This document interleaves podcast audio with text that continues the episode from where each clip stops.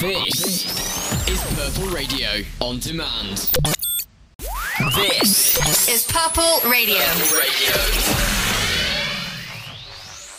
And that was She's a Rainbow by the Rolling Stones. You're listening to Izzle Shizzle. Welcome to the show. And She's a Rainbow by the Rolling Stones is a love song. Uh, it's quite different for the Stones' music at the time, but and originally it got quite a negative reception from a lot of fans. However, the song has managed to stand the length of time and is now very well known. It's also been featured in quite a few adverts, I think, as well.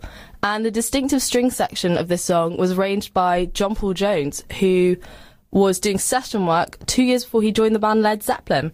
And this was one of the first songs that the Stones produced without their manager, Andrew Oldham and they wanted to get rid of him, so they kind of angered him away by going against his wishes in many aspects of this the album that this was on, which is I think their Satanic Majesty's request, I believe. I could be wrong. And apparently, the whole recording process for this record was a complete mess, and the legal ongoings at the time, caused by issues to do with Mick Jagger and Keith Richards, spent they, they spent time behind bars after they began recording, and the whole album was a bit of a nightmare and it took the band over eight months in total to record the album, uh, along with and along with legal issues, you had the influence of drugs on the band, creating this whole recipe for professional disaster. However, they somehow managed to kind of pull the album out of the bag, I guess, and create this incredible piece of artwork, I guess, which leads us into today's show title or show theme, which I've named after the song, which is She's a Rainbow and I'm going to be going through a load of songs with colours in the title, kind of in the order of the colours of the rainbow. So I'll take everyone through that. And coming up, we've got music from Elton John and Hippo Campus. But first, to start us off with the beginning of the rainbow, we're going to listen to a song called Dark Red by Steve Lacy. And this song apparently was influenced by kind of the idea of dark red lipstick and the fact that it's a shade that for some people can represent like a girl's confidence and a will maybe to move on. That was Steve Lacy's kind of interpretation of it. And he sees this as a bad sign and begs the girl to not give up on them because he sees her starting to wear red lipstick as she's moving on from him. And he tries to see it from her perspective and offers the maybe she's fine and it's himself in the wrong, as you'll hear in the lyrics of the song. And interestingly, Steve Lacy has described his own style of music as played, like kind of like Scottish tartan thing because he says there's so much going on, but it doesn't clash. And interestingly as well, he records all of his music on his iPhone and still manages to produce a sound like this. This is Dark Red by Steve Lacy. And that was Dark Red by Steve Lacy. And up next, we're going to move on to the next colour of the rainbow, yellow, going through kind of like the they're like the mnemonic uh, Richard of York gave battle in vain to remember the colours of the rainbow, and I'm kind of loosely sticking to that. So for my song for yellow, I kind of skipped out orange as I couldn't find a song with that in it. Um, I'm going for Yellow Brick Road or Goodbye Yellow Brick Road by Elton John. As the Yellow Brick Road obviously is an image taken from the movie The Wizard of Oz. And in this movie, as many people know, Dorothy and her friends follow the Yellow Brick Road in search of the magical Wizard of Oz only to find that what they were looking for all along was already there. And it was rumoured that the song was about Judy Garland, who starred in the film. And Elton and his songwriting partner, Bernie Taupin, I can't pronounce his surname as per, went to Jamaica to record the album, but the studio wasn't up to the standard that they wanted. So the whole project was abandoned there, only with a rough version of Saturday Night's Alright actually being recorded. So Goodbye Yellow Brick Road and the rest of the album was recorded in France at Strawberry Studios. And Bernie wrote the lyrics to this, as he did for most of Elton John's songs. And he often, in most of his music, seems to write about Elton or kind of channeling Elton through what he's saying. But this one is more about himself. And the lyrics are kind of giving up a life of lots of things going on and kind of glamour for one of simplicity in a rural setting. And Elton, it kind of shows the contrast between Elton and Bernie because Elton enjoyed a very extravagant lifestyle, whereas Bernie preferred to keep it a lot more low key. And interestingly, there's a bit of canine imagery in the lyrics of this song, and apparently Bernie was uh, making a comment, a little poke, I guess, at um, Linda, who was Elton John's girlfriend at the times, uh, to dogs which I think is quite an amusing little thing he's weaved into that. And recently, the version of this song that was sung by Taron Egerton, Egerton, Egerton in the 2019 Elton John musical film Rocketman, uh, was actually used recently in the Winter Olympics by the American figure skater Nathan Chen. And he used it in his free skating routine along with Taron Egerton's version of Rocket Man and as well as a remix of Bennie and the Jets. And he actually won gold for this performance um, in Beijing with the whole routine. And I think, you know, watching the Winter Olympics has been kind of a weird one this year because the last time it happened was before COVID. And so much has happened since then, and you kind of blink and you think, really, I didn't realise that the next Winter Olympics was already here because time has gone so quickly. But I just, weirdly, I've really enjoyed watching it. I think one of the sports that surprised me in my interest in it has been the curling every year I've always been a big fan of watching snowboarding and I've loved watching that, like so much going on and like figure skating and like the drama of it. And I've always kind of seen curling as this sport where I kind of just watched and was like, oh, they're sweeping the floor. And I was not interested in watching a sport which is sweeping the floor. However, luckily, due to some friends saying uh, you should watch it, I've kind of found this newfound appreciation for it and will apologise to anyone who's a big fan of curling for calling it floor sweeping because it's actually a very intense sport. And, and as I'm sure many listeners will know, we won silver with the men's team and gold with the women's team. And it's the only sport that we've actually won medals in this Olympics, which I think is clearly a sign that we should be taking curling a bit more seriously. But I remember staying up um, the other day actually thinking I was staying up to watch the men's final and I stayed up really late and I was like, I'm going to finish it. Such a good game. And I got so tired and I was like, I'm determined to finish it. Only for us to not win the match and come in second, although it was a very good match. And to find out that the match had actually aired that morning already on TV and I was watching a repeat without realising, which was slightly unfortunate outcome. But back to Goodbye Yellow Brick Road.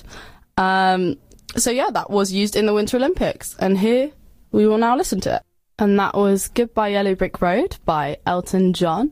What a great song to continue with the colours of the rainbow.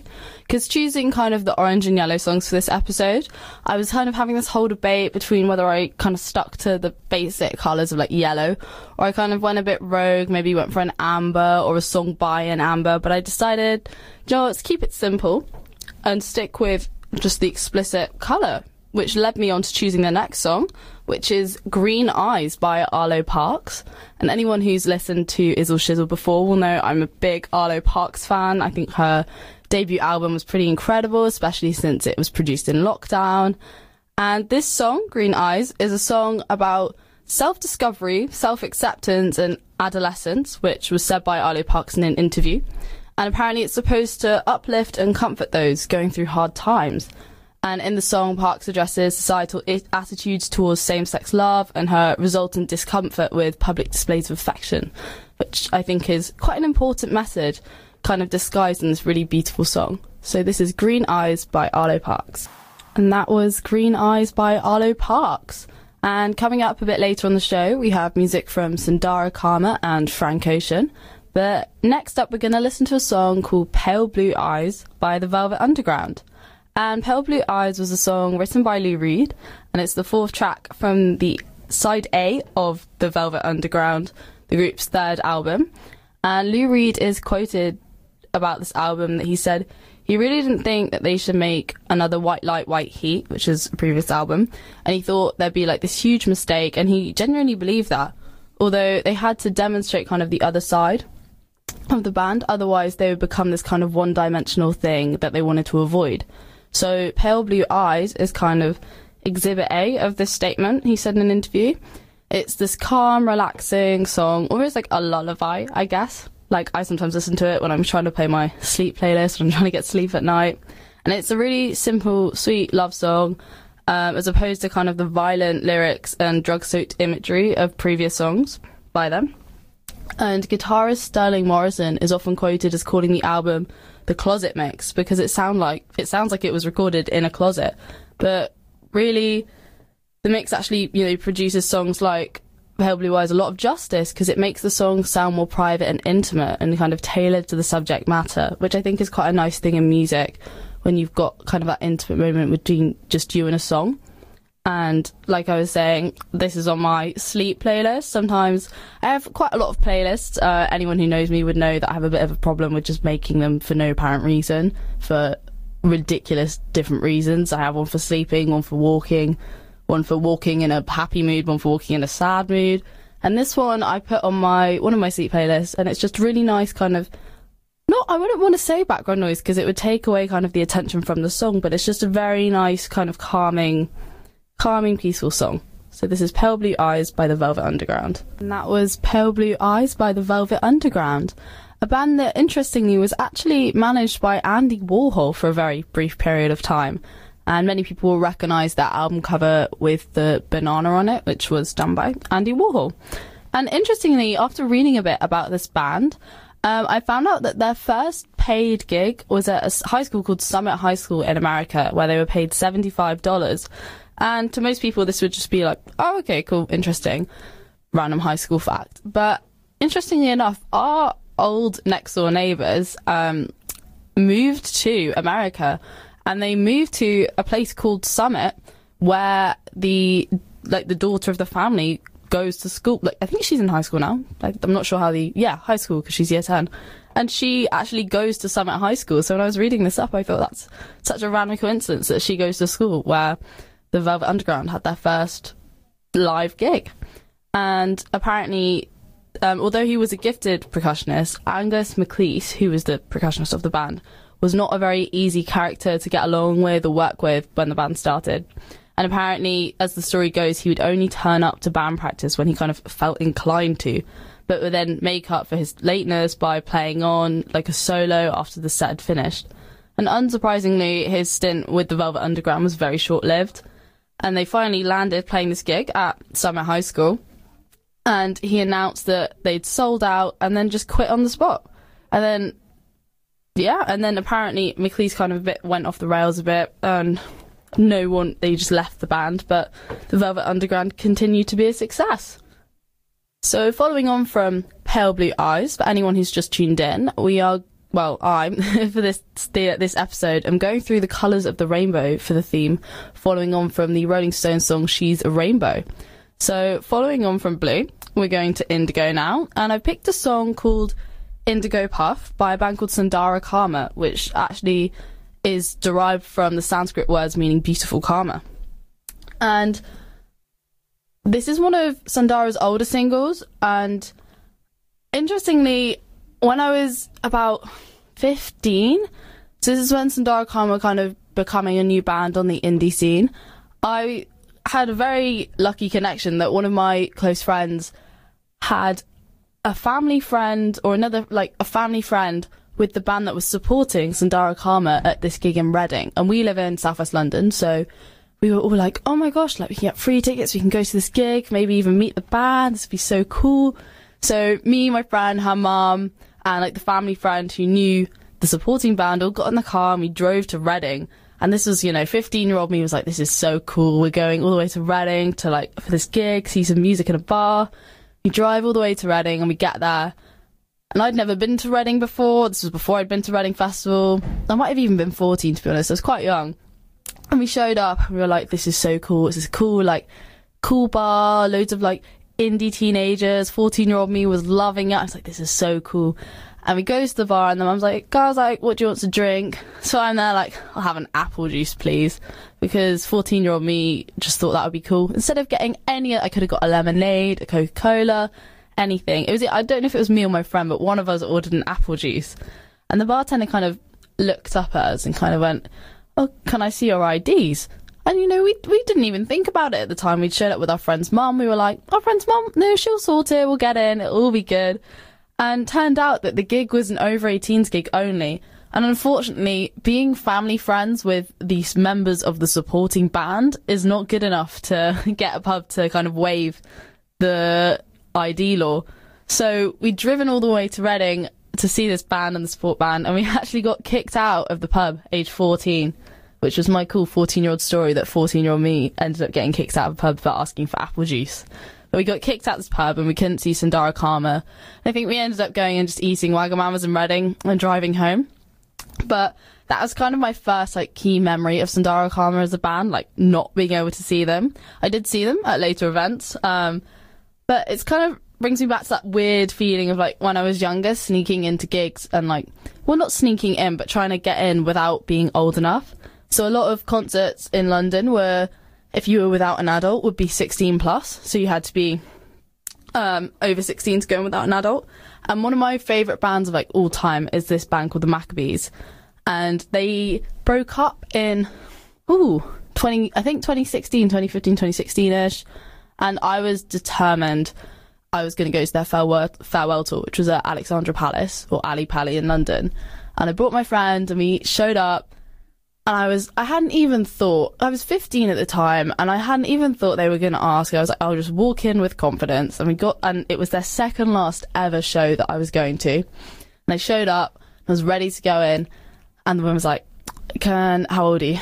And I was like, oh no, this is a total nightmare. So naturally, what any, um, trusting 15 year old do was you lie to the security guard's face about your age. And I was like, I'm 16, I'm 16. And my friend and I was kind of used to. I'd gone to a couple gigs before I'd done that because I, I had to see the the music, obviously.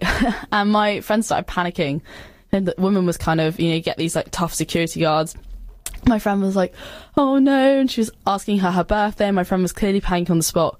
I was just looking at the woman, and she was like, "Oh, are you doing your GCSEs?" Then I somehow I'm not encouraging lying at all, but somehow managed to blag my way in and convince her that I was 16 and she let us in. And luckily, you know, I got to see like my favourite band for their second ever, last like second ever, second, their penultimate show basically, which was a pretty special moment for me. And speaking of the Maccabees, so all their the members of the band kind of went their own separate ways and did their own projects. And the lead singer Orlando Weeks uh, started a solo career.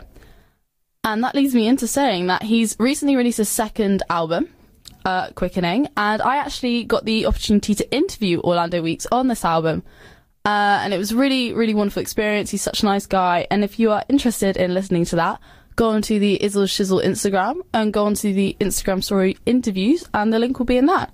And it's on Spotify. But back to Sundara Karma. This is Indigo Puff by Sundara Karma. And that was Indigo Puff by Sundara Karma. And following on from Indigo, we are now moving on to Violet. And the song I've chosen for Violet is Violet by Hippo Campus. And Hippo Campus is an American indie rock band from St. Paul, Minnesota.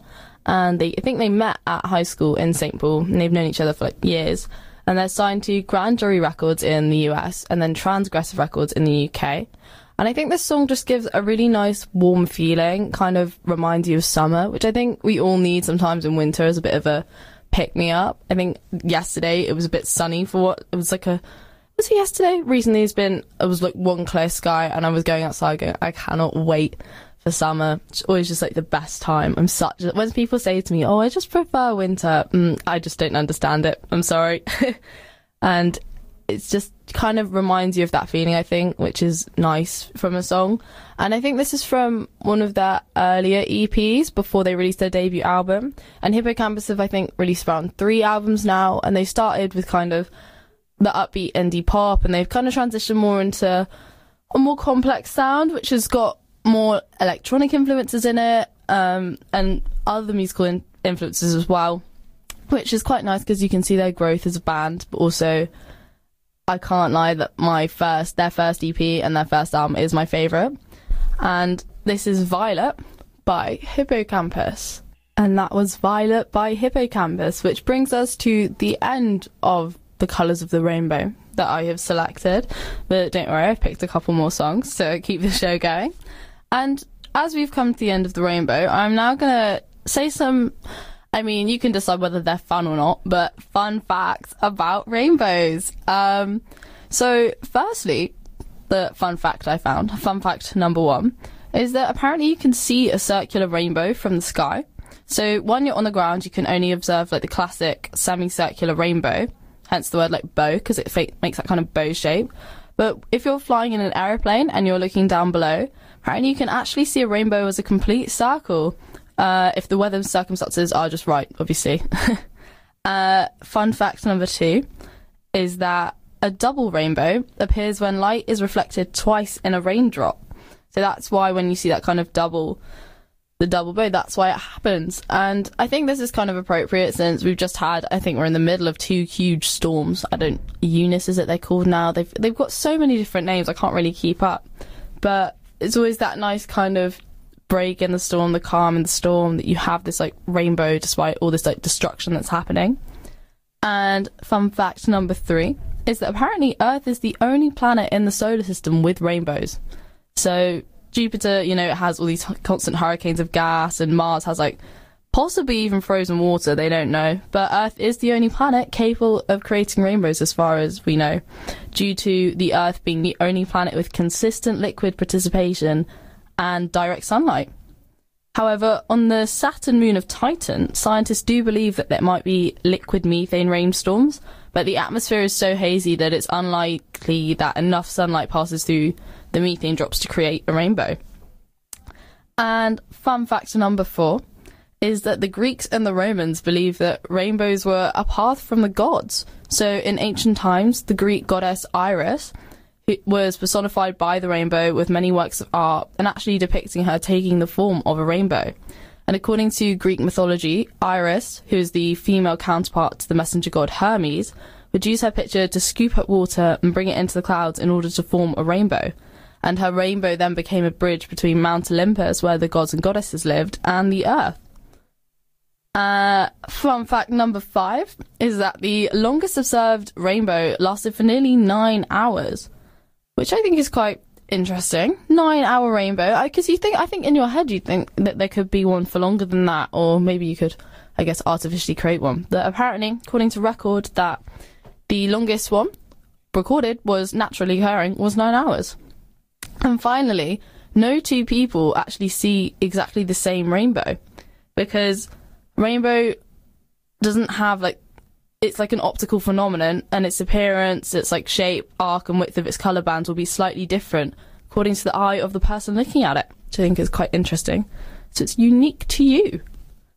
So following on from kind of the colours of the rainbow now, I'm now just going to pick a couple songs which have colours in the title, which I'm a big fan of.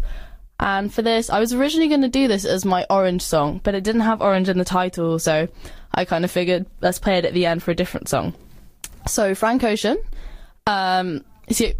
Was he? Oh no, I was going to play a Frank Ocean song for Orange because he has his album Channel Orange, but I picked Pink and White by Frank Ocean for my next song.